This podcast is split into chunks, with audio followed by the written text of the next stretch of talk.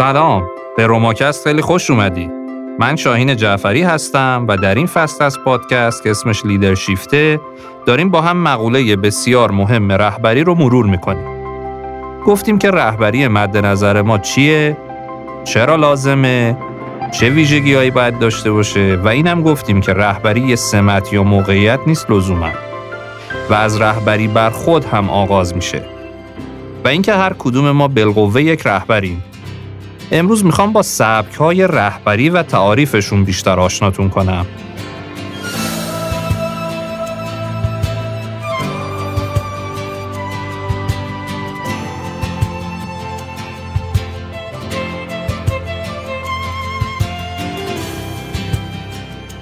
سبکای رهبری تو منابع مختلف، متفاوت و متنوع تعریف شده.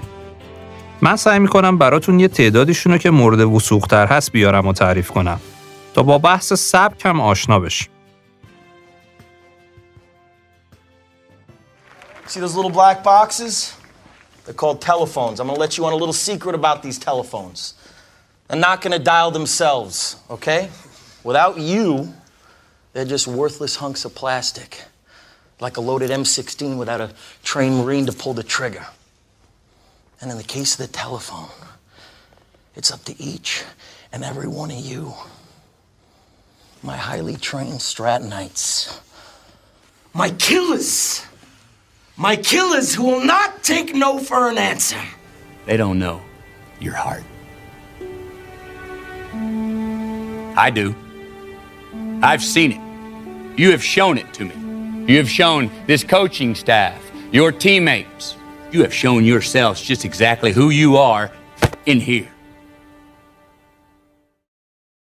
قسمت از فیلم های مختلف سینمایی رو شنیدید و کاراکترهای مختلفی که سبکای متنوعی از رهبری رو به نمایش گذاشتن. مثلا اولی لئوناردو دیکاپریو بود در فیلم Wolf of Wall Street. اول ببینیم این سبک رهبری یعنی چی؟ یعنی سبک یا مدلی که اغلب رهبرا در قالب بازه زمانی بر اون اساس رهبری می‌کنن. نه فقط رهبری می‌کنن، برنامه هاشون رو به اجرا در میارن و افراد رو هم برمیانگیزانن. به عبارتی میشه گفت نحوه استفاده رهبر از قدرت یا نفوذ یا هر دوش. همونطوری که قبلا هم گفتم همه افراد ممکنه در مقاطعی از کار خودشون نقش رهبری داشته باشن و تیمایی با اندازه های مختلف رو رهبری کنن. از طرف دیگه هم یه وقتی داریم راجع به دنیای سیاست حرف می‌زنیم، یه وقتی دنیای نظام و ارتش و یه وقتی هم دنیای کسب و کار. باز اینجا یه تفاوتایی هست طبیعتا. زمانی که شما یه جلسه رو مدیریت می‌کنید، مسئولیت یک پروژه رو به عهده می‌گیرید یا حتی زمانی که مدیریت یک تیم یا سازمان رو بر عهده می‌گیرید در واقع نقش رهبری دارید و خیلی وقتا یه سبکی رو به صورت غالب پی می‌گیرید. بعضی از مدیرای حرفه‌ای همونطور که فرهنگ سازمانی منحصر به فردی در سازمان خودشون دارن بر اساس تجربه و مسئولیت‌هاشون یه سبک رهبری منحصر به فردی هم برای خودشون ایجاد می‌کنن. توی دستبندی های مختلفی که ذکر شده از 5 تا سبک، 7 تا سبک، 8، 9 یا 10 تا سبک رو می‌بینید و میشنوید. البته این تعدادش خیلی مهم نیست بلکه تعریف و مفهومشونه که مهمه. حالا چرا این سبک رهبری اصلا مهمه؟ همونطور که یه رهبر برای رسیدن به موفقیت باید همیشه مهارت‌های رهبریشو توسعه بده برای رسیدن به اهداف مدیران خودش و برآورده کردن نیاز کارمندان زیر دست خودش هم باید از فرایندها و روش‌های مختلفی استفاده کنه. برای اینکه مدیر مؤثری باشین ممکنه لازم باشه در یک زمان از چند تا از سبکای رهبری استفاده کنید. وقتی با انواعش آشنا میشین ممکنه متوجه بشید که باید مهارت‌های خودتون رو در بعضی از بخش‌های رهبری بهبود بدین یا سبکای رهبری خودتون رو توسعه بدین. به علاوه ممکنه راههای بهتری هم برای رسیدن به اهداف فعلی خودتون پیدا کنید و یاد بگیرین که چگونه با دیگر مدیرانی که سبک رهبریشون متفاوته با شما رفتار کنید. رهبران می‌تونن در موقعیت‌های مختلف از سبک‌های رهبری متفاوتی استفاده کنن. اینکه چطور این سبک‌های رهبری رو اتخاذ می‌کنن برای اطمینان از اثر بخشی اون سبک یکی از مهمترین مباحث علوم رفتاریه سبک رهبری به خصوصیات رفتاری رهبر در هدایت، انگیزش، راهنمایی و مدیریت یک گروه گفته میشه.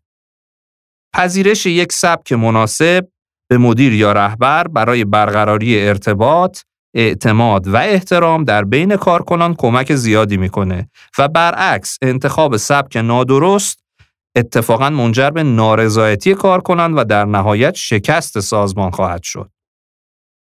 خلاصه سبک های متفاوتی در تئوری های مدیریت و رهبری معرفی شده که توی این اپیزود می‌خوایم انواعش رو بررسی کنیم. یه بار دیگه مرور کنیم سبک رهبری تعیین کننده جو حاکم بر سازمان و همینطور چگونگی تعامل رهبر با زیردستاشه. در خصوص نظریه های رهبری تحقیقات زیادی صورت گرفته. نتایج این تحقیقات نشون داده که سبک های رهبری متفاوتن و اینکه یک سبک رهبری خاص برای همه موقعیت ها مناسب نیست و هر شخص یه شیوهی هم در هدایت دیگران داره. یعنی از یه طرف هر شخص یه شیوهی داره از یه طرف دیگه ممکنه یه سبک برای همه موقعیت ها جواب نده. رهبران می‌تونن در موقعیت های مختلف از سبک های رهبری متفاوت استفاده کنن. بذار یه جنبندی و خلاصه رو بگم. سبک رهبری به خصوصیات رفتاری رهبر در هدایت، انگیزش، راهنمایی و مدیریت یک گروه گفته میشه. حالا بریم سراغ سبک ها. آقای دانیل گلمن معروف همراه با دو تا از همکاراش به اسم ریچارد بویاتزیس و آن مکی در کتابشون تحت عنوان Primal Leadership که در سال 2002 ارائه شده که با عنوان هوش هیجانی در رهبری و مدیریت سازمان با ترجمه آقای بهمن ابراهیمی و توسط انتشارات سازمان مدیریت صنعتی به بازار ایران عرضه شده. و البته گویا یکی دو تا ترجمه دیگه هم از این کتاب اومده اما چون مطمئن نیستم که متن کامل هستن یا نه اسم نمی‌برم. بر اساس سطح و نوع تأثیر بر هیجانات و عواطف افراد 6 تا مدل رهبری رو تعریف کرده.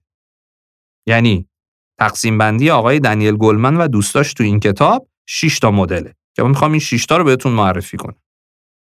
اولی visionary یا الهام بخش یا آرمانساز. دومی coach که ما به فارسی هم خیلی وقتا میگیم coach و مربی هم ترجمه شده. سومی affiliative رابطه ساز یا پیوندجو؟ چهارمی دموکراتیک. پنجمی pacesetting که میشه پیشتازانه یا پیشرو. و ششمی commanding آمرانه یا دستور دهنده که چارتای اول به دسته رزونانت ها معروفن که باعث ارتقای هماهنگی و بهبود عمل کرد و نتایج مثبت میشن. و دوتای بعدی که به دیزوننت ها معروفن عوارضی مثل تنش و ناهماهنگی ایجاد می‌کنن و بهتر فقط توی شرایط خاصی که لازمن استفاده بشن. گلمن و همکارانش بیان می‌کنن که هیچ کدوم از این سبک ها نباید تو همه موقعیت ها استفاده بشه بلکه با توجه به نیازهای خاص اون موقعیتی که توش قرار دارید و به علاوه افرادی که با اونها مواجهید همه سبک ها باید به طور متغیر و جایگزینه هم استفاده بشن. حالا می‌خوام اینا رو دونه دونه بهتون معرفی کنم. رهبر الهام بخش گروه اوله. کسایی که از سبک رهبری الهام بخش یا آرمانساز یا همون ویژنری استفاده می‌کنن، الهام بخش افراد خودشونن و اونا رو به سوی یک هدف مشترک پیش می‌برن. این رهبرا به اعضای تیمشون میگن که می‌خوان به کجا برسن، اما نمیگن چطوری. اونا اجازه میدن تا افراد خودشون یه راهی برای رسیدن به اون هدف مشترک پیدا کنن. دادن معنا به کار یکی از کارهایی که این رهبرا می‌کنن. همدلی مهمترین جنبه این نوع رهبریه و نیازی نیست که بگم صداقت و شفافیت هم اینجا خیلی مهمه. وقتی که سازمان یه چشمانداز جدید یا مسیر جدیدی نیاز داره مثلا یه تغییر و تحول عظیمی در شرکت قرار اتفاق بیفته فرض کنید ادغام اینجا رهبری الهام بخش می‌تونه کارآمدترین سبک رهبری باشه اما وقتی با یه تیم با تجربه تر از خودتون کار می‌کنید احتمالی که این سبک کار بکنه بسیار کمه. توی همچی شرایطی احتمالا رهبری دموکراتیک بیشتر کار می‌کنه. رهبر هدایتگر یا اون کوچ سبکیه که هنر یک به یک توش نیاز اساسیه. وان تو وان. چون نیاز به ارتباط نزدیک و دوستانه و مکالمات صمیمانه مبتنی بر اعتماد داره. سبک رهبری هدایتگر بین اهداف شخصی افراد و اهداف سازمان ارتباط و پیوند ایجاد می‌کنه. رهبری که از این سبک استفاده می‌کنه یه فردی همدل و مشوق دیگران و برای موفقیت های آینده بر پیشرفت دیگران تمرکز داره. یعنی بیشتر انگار روی دیگران تمرکز داره. ممکنه اینجا از یه چیزای کوتاه مدت بگذره که به اون برنامه ها اهداف بلند مدت تر برسه. اهدافی که اون افراد همراستا به پیشرفت شخصی خودشون می‌بینن و اینجاست که بازخورد و تفویض حرفه‌ای خیلی مهم میشه این سبک تاثیر مثبتی بر افراد شما می‌ذاره چون انگیزه بخشه و اعتماد به وجود میاره. سبک هدایتگر باید در مواقعی استفاده بشه که یکی از اعضای تیم شما به کمک نیاز داره. مثلا برای اینکه مهارت‌های بلند مدت به دست بیاره. یا در مواقعی که احساس می‌کنید که بی هدف و سرگردون به نظر میاد. و یک ارتباط با یک مربی یا کسی که او رو هدایت کنه می‌تونه برای اون و تیم سودمند باشه. با این وجود این سبک تو مواقعی که در مواجهه با یک کارمندی که تلاش کافی انجام نمیده یا به هدایت و بازخورد بیش از اندازه نیاز داره ممکنه با شکست مواجه بشه. اینجور مواقع شاید رهبری دستوری مناسب تر باشه. برای اینکه سبک هدایتگر رو پیاده بکنید باید شناخت کافی از اعضای تیم خودتون داشته باشید. وقتی افراد خودتون رو به خوبی بشناسید بهتر خواهید فهمید که در چه مواقعی به توصیه و راهنمایی احتیاج دارند. از مدیریت حاضر در صحنه برای در تماس بودن با اونا و درک نیازاشون استفاده کنید. سومی رهبر رابطه ساز. این سبک باعث ارتقای هماهنگی در اون تیمی میشه. این هماهنگی رو هارمونی هم میگن. این سبک با تشویق به بردباری و حل تعارضات و کشمکش های احتمالیه که افراد رو به همدیگه متصل می‌کنه و بین اونا ارتباط ایجاد می‌کنه. برای استفاده از این سبک باید برای احساسات دیگران ارزش قائل باشین و اهمیت بسیاری به نیازهای عاطفی اونا بدین.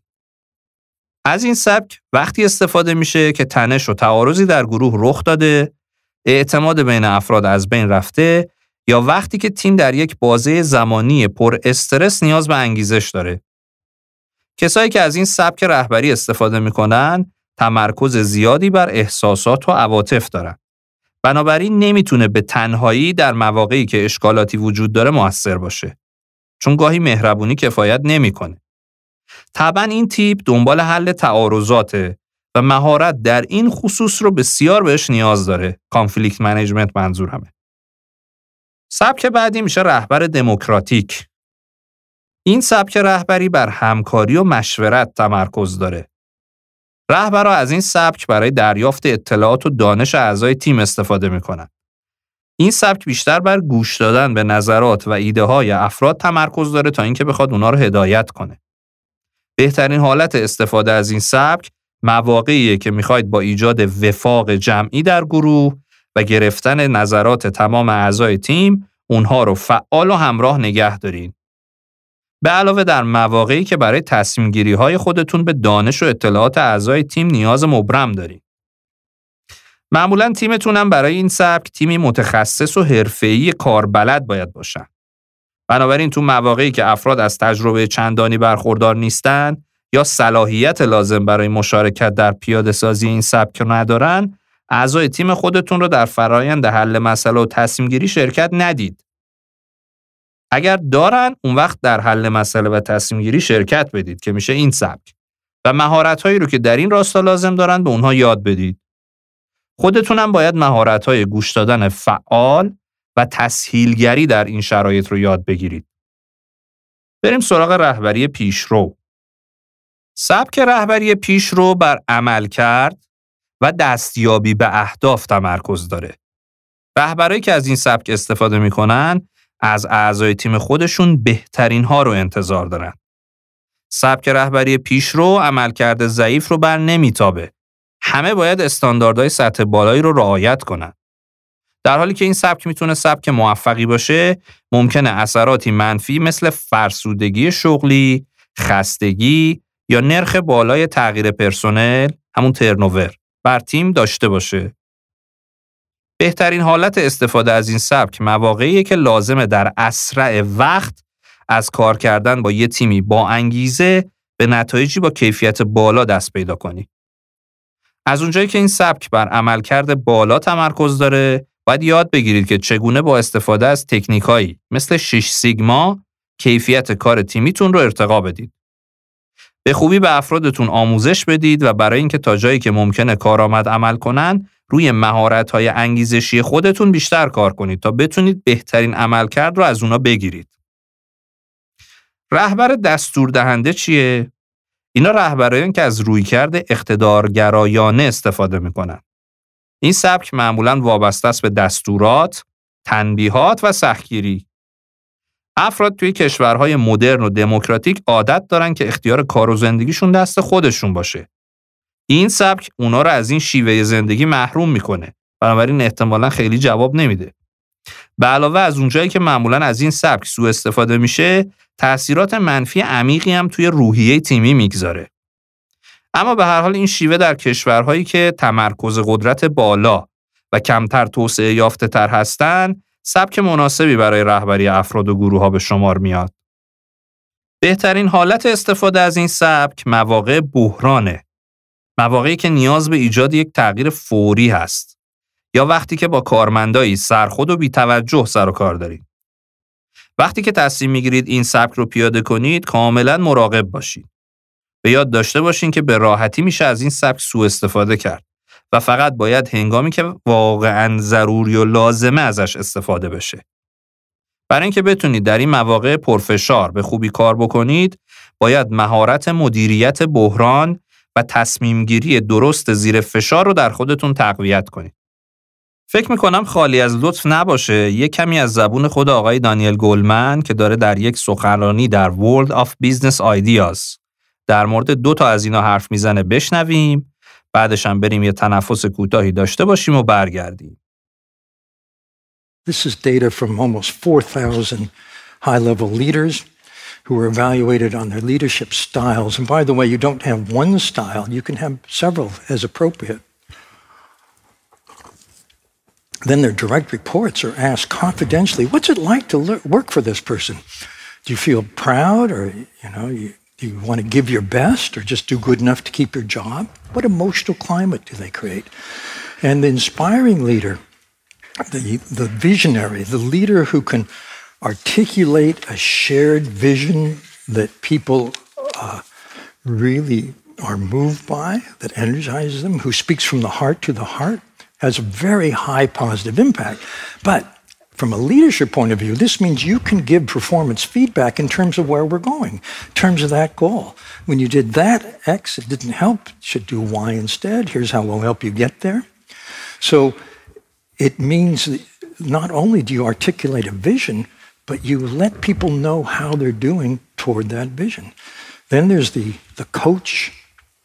Uh, as I said, that's a crucial part of leadership, although often overlooked. You could, you know, ask yourself, on my calendar do I have set aside a time to meet with direct reports, not about the job, about the person? What do you want from your life, from your career, from this job? How can I help you get there? That's the beginning of a coaching relationship, of a development relationship. I've just started a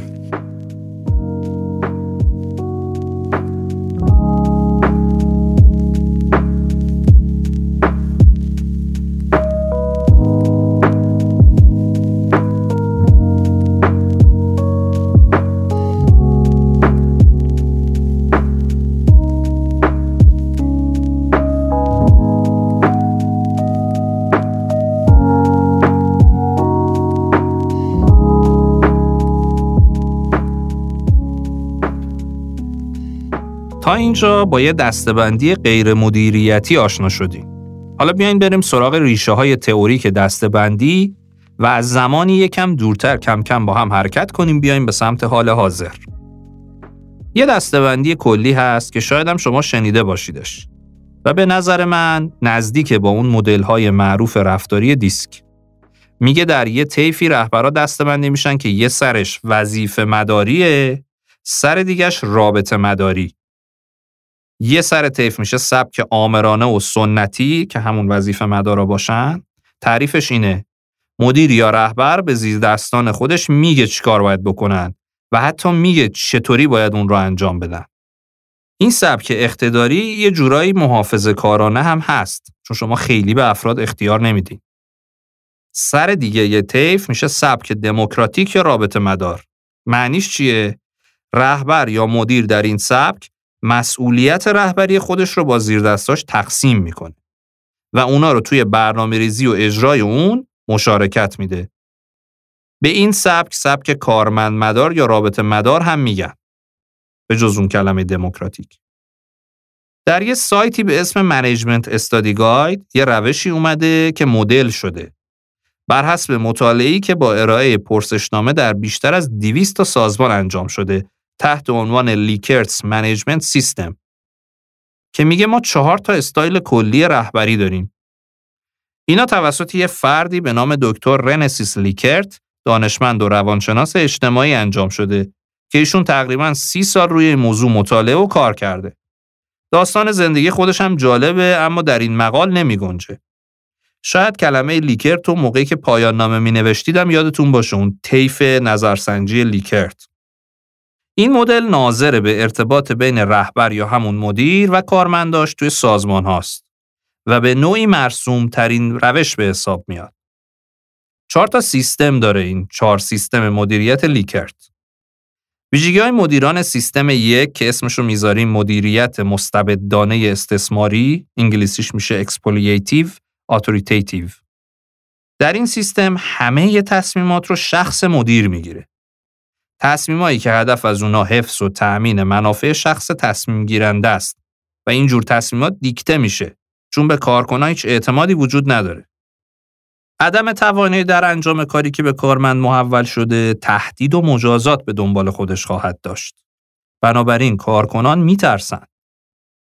رهبر به ندرت عقاید کارکنان رو جویا میشه و خود افرادم ابدا حرفی نمی‌زنن. مفاهیمی مثل کار تیمی و ارتباطات در حداقل خودشونن. سیستم انگیزش هم بر اساس تهدیده یعنی از بین اون هویج و شماق معروف اینجا فقط و فقط شماق. مدیران سیستم دو ترجمه شده به دیکتاتور خیرخواه Benevolent Authoritative در این سیستم مدیر دستور صادر می‌کنه ولی افراد یه مختصر آزادی دقت کنید یه مختصر در اظهار نظر درباره اون دستورا دارن چون مدیر یه درجه ای از اعتماد رو داره به افرادش افراد زیردست تحت شرایط مشخصی تا حدودی در انجام وظایفشون انعطاف پذیری دارن بازم این حدود نشون دهنده حد کمیه ها. کارکنانی که به اهداف تعیین شده از سوی مدیر می‌رسن پاداش می‌گیرن. این میشه سیستم دو. سیستم سه ترجمه شده به مدیریت مشاوره‌ای consultative.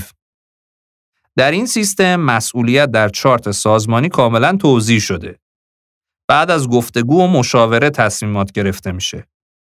مدیر میزان قابل توجهی اعتماد به تیم داره و اینجا مفاهیمی مثل کار تیمی و ارتباطات قشنگ دیده میشه. نظام انگیزشی بر اساس سیستم پاداشه و همینطور میزان مشارکت افراد. کارکنان می‌تونن درباره اینکه چگونه وظایفشون را انجام بدن با موفقشون گفتگو کنن. البته تصمیمات عمدتا باز به عهده مدیران سطح بالاست.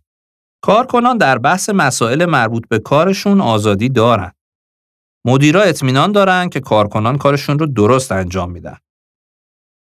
اما سیستم چهار چیه؟ مدیریت مشارکتی، participative. اینجا به کارکنان اطمینان وجود داره از نوع اطمینان بیشتر، بیشتر از سطح سه. و تعامل بین اونا با صداقت، کمال دوستی و اعتماده. اهداف تعیین میشه و تصمیمات مربوط به کار توسط خود گروه اتخاذ میشه. مدیران بدون مشارکت به اعضای گروه تصمیمی نمی‌گیرن. مدیرا برای ایجاد انگیزش کارکنان توی این سیستم هم از پاداش های مالی استفاده می‌کنن و هم در اونها احساس اهمیت و ارزش ایجاد می‌کنن. این میشه چهار تا سیستم مدیریتی لیکرت.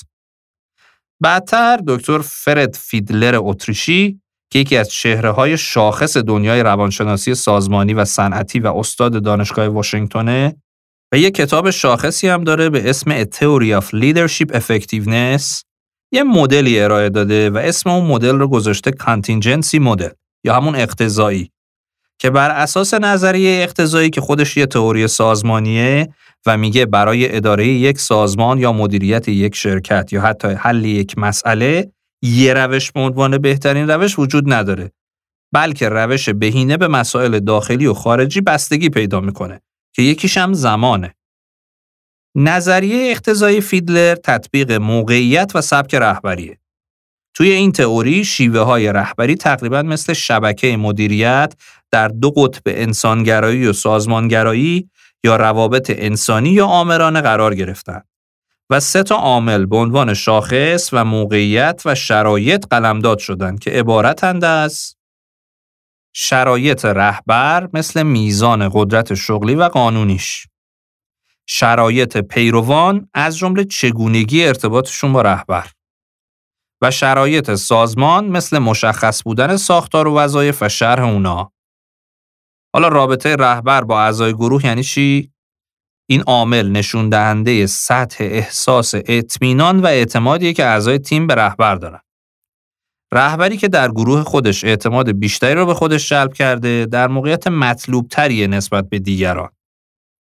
اون ساختار وظایف چی میگه؟ این عامل بیان می‌کنه که نوع وظایفی که تیم شما انجام میدن چیان و آیا اینا شفاف و ساختار یافته تعریف شدن یا مبهم و غیر ساختار یافته هستند.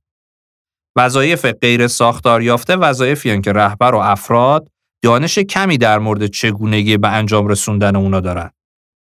به این گونه وظایف به عنوان عامل عدم مطلوبیت میشه نگاه کرد. اما وضعیت قدرت رهبر چیه؟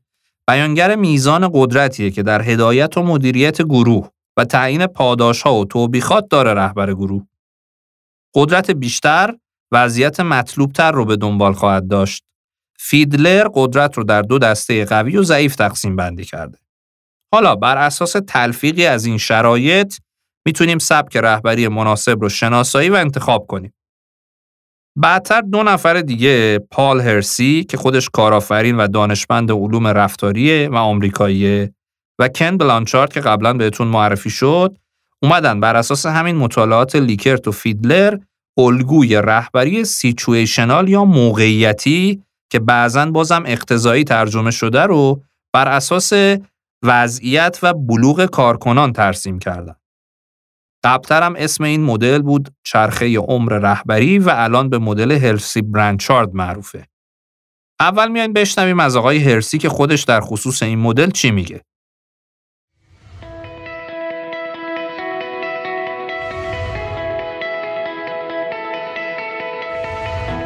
In its simplest terms, leadership is an attempt to influence. So anytime I attempt to influence someone, a group, an organization, I'm attempting leadership.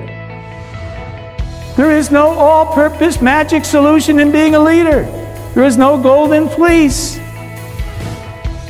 The only way you impact the performance of other people is through your behavior. Effective leadership depends upon what behavior I'm using in a particular situation. You need to match your leader behaviors to the performance needs of the individual or group. It isn't how do I behave with that person, it's how do I behave with that person in reference to that person doing a specific activity. Assess the person's performance readiness to do that specific task. Not that people have an overall performance readiness. It isn't different strokes for different folks. It's different strokes for the same folks, depending upon what it is you're trying to get done and what their performance readiness is. I'm sure we've all known some people who were quite willing to run with the ball but didn't have what it takes. Other people with all the ability in the world, but hey, baby, don't saddle me with that. You've got to assess them both ability and willingness. That's why coaching and mentoring is so important. People aren't just going to grow on their own, it's up to you and I to help them grow. Okay, well, this is a very simple model. It's called situational leadership. And what it provides an organization is a common language that you can solve performance problems at any level in the organization. It changes the culture. It gives you an opportunity to win.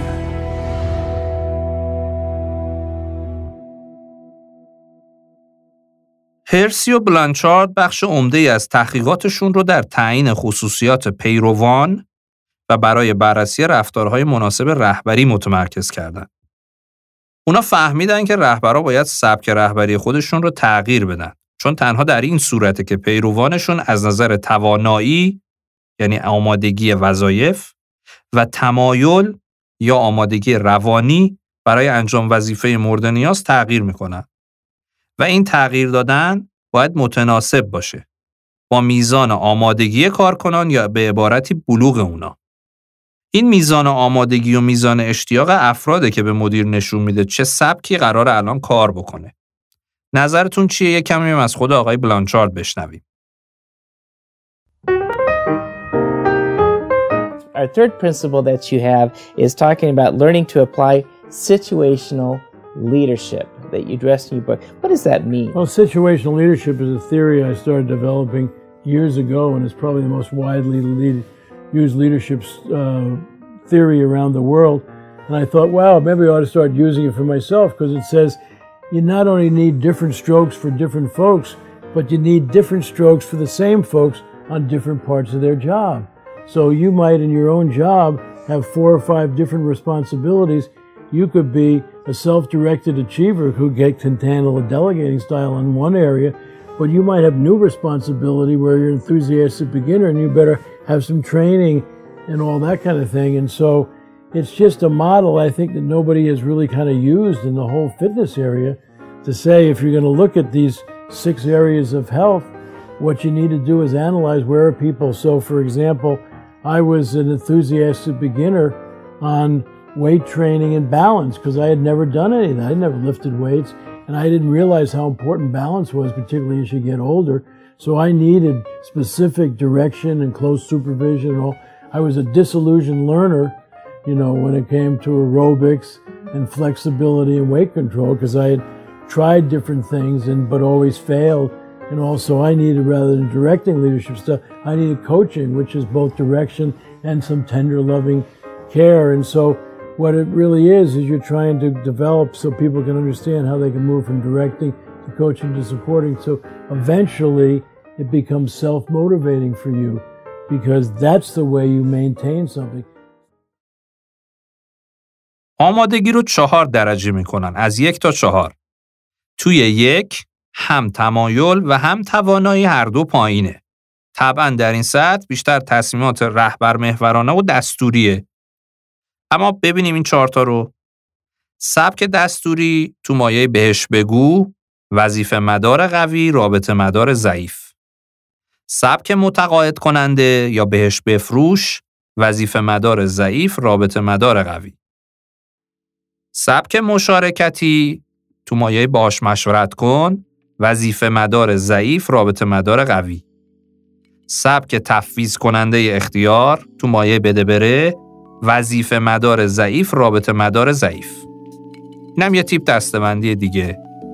موافقین یه تنفسی داشته باشیم؟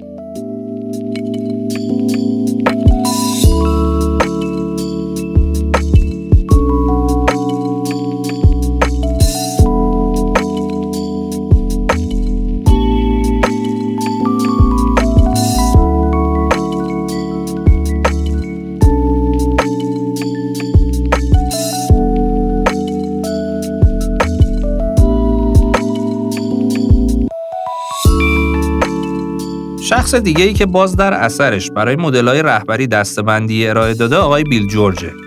قبلا بهتون خودش و اثر بسیار ارزشمندش کشف شمال حقیقی رو معرفی کرده بودم.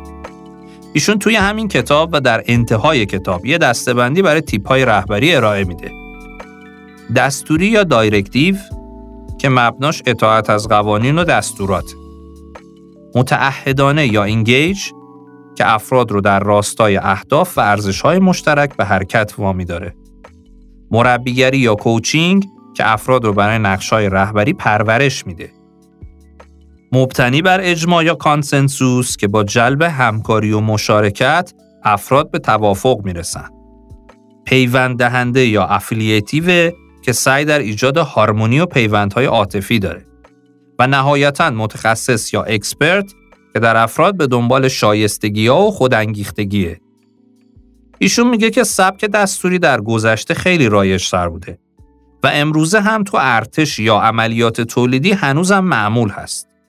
در شرایط بحرانی و جایی که زمان خیلی مهمه حتی همین امروزه هم بسیار اهمیت پیدا می‌کنه. اما از اون طرف ما می‌بینیم که دانش و تخصص و مهارت محوری روز به روز در کسب و کارها و سازمان ها مهمتر میشه و نمیشه برای چنین گروه از افرادی این رو به عنوان یه رویه غالب انتخاب کرد. هرچند هنوز در کشور ما به طرز عجیبی همینه و مدیرها از خودشون می‌پرسن چرا آدمای شایسته سازمانمون رو ترک می‌کنن. خب واضحه دیگه عزیز من. دست بردارین از روشی که قرار نیست دیگه به جز در موارد خاص کار بکنه. این سبک به هیچ عنوان در ایجاد انگیزه و برانگیختن خلاقیت و ابتکار عمل برای آدما جواب نمیده. متداول ترین روش با نظر نویسنده این کتاب روش متعهدانه است.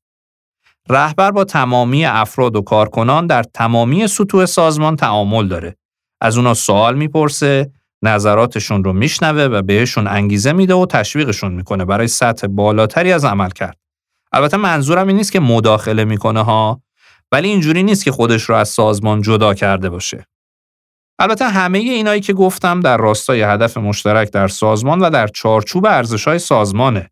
اینکه میگم نظراتشون رو میشنوه، انگیزه میده، تشویق می‌کنه. سبکی که می‌خواد اجماع بگیره، دیدش نسبت به همه یکسانه. و می‌خواد که ترجیحاً همه توی تصمیم گیری دخیل باشند و مشارکتشون رو جلب می‌کنه. منتها این جلب مشارکت از یه طرف و خود رسیدن به اجماع از طرف دیگه زمان بره. زیادی بخواد روی این روش بره نتیجهش میشه جلسات بیپایان و خسته کننده. اما جاهایی مثل NGO ها اونجاها بیشتر این سبک رهبری به کارشون میاد. پیوند دهنده ها اونایی که می‌خوان با هماهنگی بین افراد تیم این هماهنگی دوباره همون هارمونیه. ولو به قیمت از دست دادن نتایج کوتاه مدت رشته های اعتماد بین اعضا به وجود بیارن. این کار باعث میشه اینا بیشترین کارایی رو در به گرفتن بهترین درون آدما داشته باشن. متخصصا هم که معلومه و جایی هم که کار می‌کنه مشخصه تیمایی که افرادشون سطح دانش و تخصص بالایی داشته باشن. نکته آقای بیل جورج اما یه چیز دیگه است.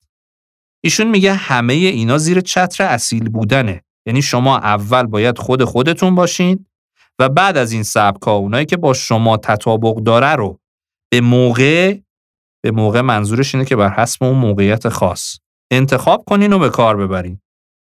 که این موقعیت هم هم بیرونیه هم درونی. یعنی سطح افراد تیم میشه داخلیش و سطح بلوغ تیم میشه داخلی و قابلیت ها و میزان آمادگی اونا برای پذیرش مسئولیت های بزرگتر که اینا باز داخلیه. بخشی از موقعیت هم برمیگرده به بیرونی. در غیر این صورت این سبک ها فقط تبدیل میشه به یه ماسک. و اینو آدما تشخیص میدن. پس جمعبندی کنم. در جایگاه رهبر باید سبکتون رو مطابق با شخصیتتون انتخاب کنید و در عین حال به اندازه کافی برای انتباق با موقعیت و نیازهای همکاراتون انعطاف پذیر باشین. فقط از این راهه که می‌تونید اصالتتون رو حفظ کنید و افراد رو هم برای چالش ها توانمند بکنید. مهمترین حرف ایشون رو تکرار می‌کنم.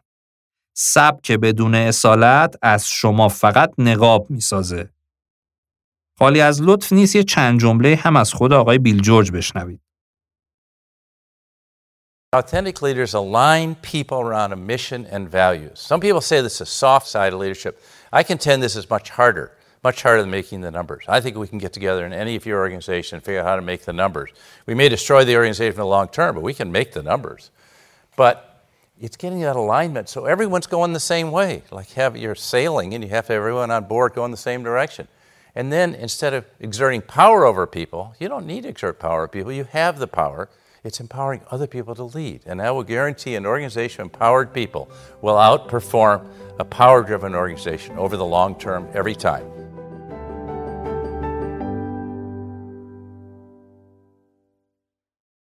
چند تا دسته دیگه هم تعریف شده که خیلی خلاصه براتون معرفیشون می‌کنم.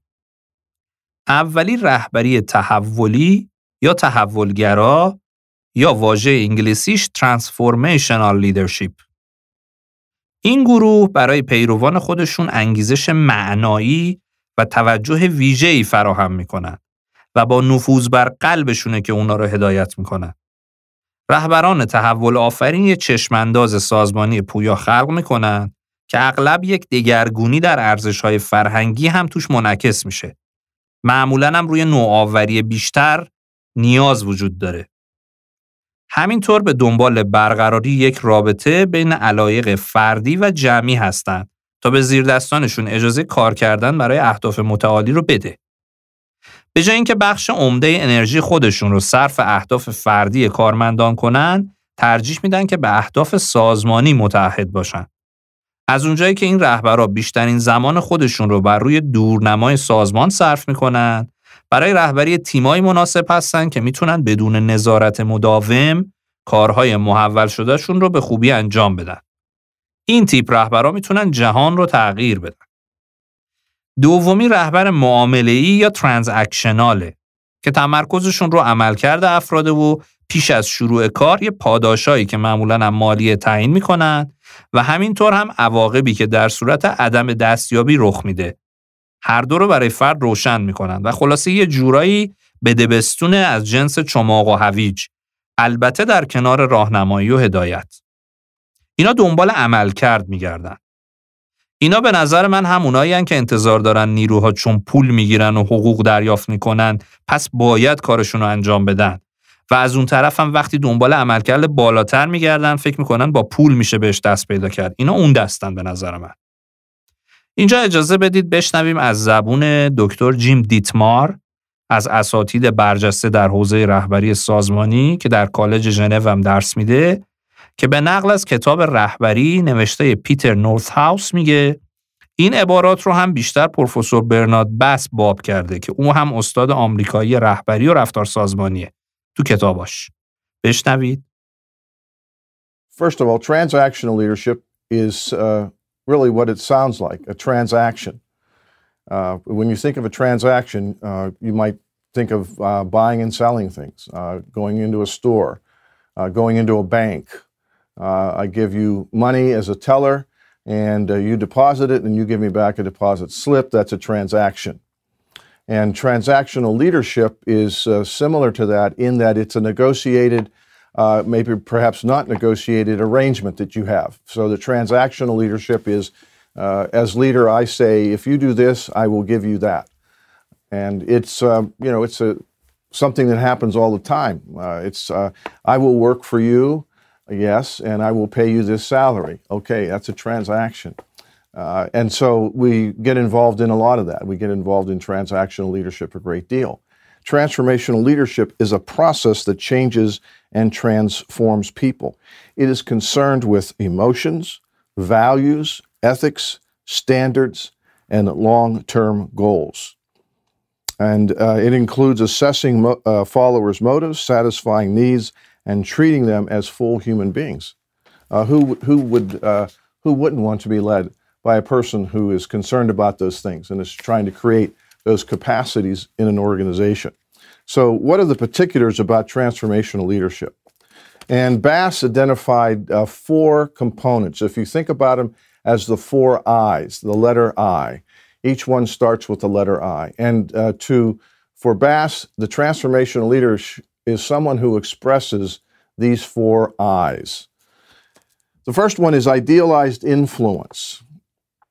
Idealized influence is this notion that you behave in such a way as a leader that other people want to emulate that. Uh, the the phrase that was uh, very popular some years ago, you know, I want to be like Mike, is uh, is idealized influence. It's uh, it was uh, the influence, uh, the impact that Michael Jordan had on people was such that you know kids want to aspire to be just like Mike. And so you have uh, a person, a leader in an organization, situation that really uh, reflects behaviors and attitudes and perspectives that, that, that you resonate with tremendously and you see modeled by this person. And so you, you aspire, you say, you know, that's the kind of leader that I want to be someday. The second I is something that is called inspirational motivation. Now, in the first case, uh, you might think uh, this, this uh, going back to idealized influence is, is someone who, who has charisma and someone who has kind of that, that influence. Um, inspirational motivation has to do more with uh, a, an, an, individual who can um, inspire certain behaviors, certain actions. It's somebody who comes along and says, you know, I, I have a vision or we have a vision as an organization that is just, uh, you know, tremendous. And we're going to make we're going to achieve that vision and this is how we're going to do it. You know that sort of passionate uh, inspiration and motivational kind of speech and behavior. That's inspirational motivation and that's what the transformational leader does as well. Now the third factor is called intellectual stimulation. And this is uh, and this is a, a, a, behavior within transformational leadership in which the leader uh, recognizes the fact that people have something to say people have talents and abilities and knowledge and, and can contribute to the achievement of the goals of the organization. And so uh, the, the leader in that case comes into a room and doesn't say, this is what we're going to do, but says, what do you think we should do in this case? What, let's think outside the box. Uh, uh, I want you folks to get creative. I want you to come up with ideas. I, uh, maybe we need to ta- uh, we'll have to take a risk, but uh, you know we're gonna it's going to be a calculated risk, but but let's do it. And so you get a sense of being empowered, and and you feel like wow, you know I really have a stake in this organization. I have something to say. My opinion is valued. Uh, that's what the transformational leader does when he or she considers the the uh, intellect, the abilities, the knowledge of the people that uh, they work with. So, intellectual stimulation is the third factor. The final of the four I's, uh, the fourth factor, is uh, individualized consideration. Now, in this case, the leader uh, is really um, interested in knowing the individual. What uh, kind of skills, what kind of talents, what kind of assets does the person bring to the table, so to speak, and putting people in a position uh, within the organization where they can succeed uh, you know, utilizing these strengths. It also refers to knowing what's going on in the life of the employee, where there may be issues or problems or things that are going on that are affecting performance. It's it's just this idea the, of acting like a coach, you know, where you are, where the leader is very um, aware of what's going on with the person and tries to, uh, the best possible way, be sensitive to those, support them, and uh, help work through them. پروفسور بس با چهار تا آی تعریف می‌کنه. Idealized Influence Inspirational Motivation Intellectual Stimulation و Individualized Consideration. یه سبک رهبری رو هم من توی کتابی که به زودی با ترجمه خود ما بیرون میاد از آقای دیوید سیروتا بهش برخوردم. به اسم سبک لسفر چون لغتیه که از فرانسه اومده مربوط به قرن 19 هم در حوزه اقتصاد. اشاره داشته به عدم مداخله دولت در اقتصاد. انگلیسیش هم میشه لس فر. چیزی شبیه به تفویزی که رهبر یک گایدنس یا دستورالعمل کلی رو میده و بعد خودش میره عقب وای میسه و دیگه دخالتی نمی‌کنه و دستوری هم نمیده. به نوعی میشه گفت نقطه مقابل اتوکراتیک و دستوریه یا اون چیزی که ما بعضا شنیدیم micromanagement میگه بذار کارشو بکنه رهاش کن به حال خودش. البته در نوع extreme ش می‌تونه انداختن و رها کردن و بی تفاوت بودن به نظر افراد برسه. منظورم اینه که زیادیش خوب نیست. افراد نباید احساس رها شدگی پیدا بکنن وگرنه بار انگیزشی منفی داره. و در نهایت اونی که به شخصه خیلی بهش علاقمندم و در موردش هم قبلا با هم صحبت کردیم. رهبری خدمتگزار یا servant leadership. با توجه به اینکه قبلا یه تعریف قشنگی از این تیپ رهبری رو از زبون آقای کن بلانچارد آوردم، الانم می‌خوام از یه کلاس درس دیگه از زبون ایشون بازم یه تعریفی رو بیارم. بشنوید. It's the only leadership approach I know where you're guaranteed to get great results and great human satisfaction. Now you might say, really, Ken? Because when I talk to people in business about servant leadership, they often think I'm talking about the inmates running the prison or trying to please people or some kind of religious movement.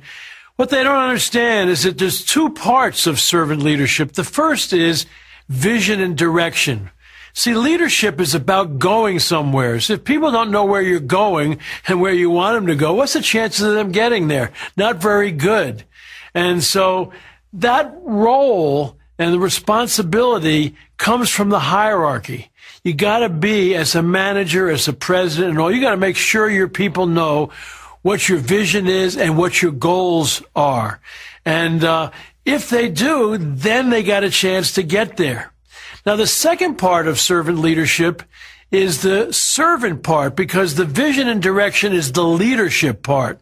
The servant part is you got to philosophically turn that instrument, uh, that pyramid upside down because now you work for your people. Your job is to help them live according to the vision and accomplish the goals. And so you have the leadership part of servant leadership and the servant part.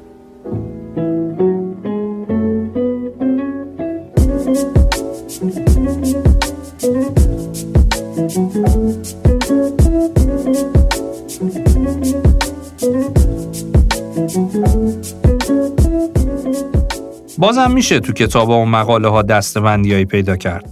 از جمله یه دستبندی هشتگانه مدل های رهبری بر اساس تیپ های رفتاری در مدل جهانی دیسک.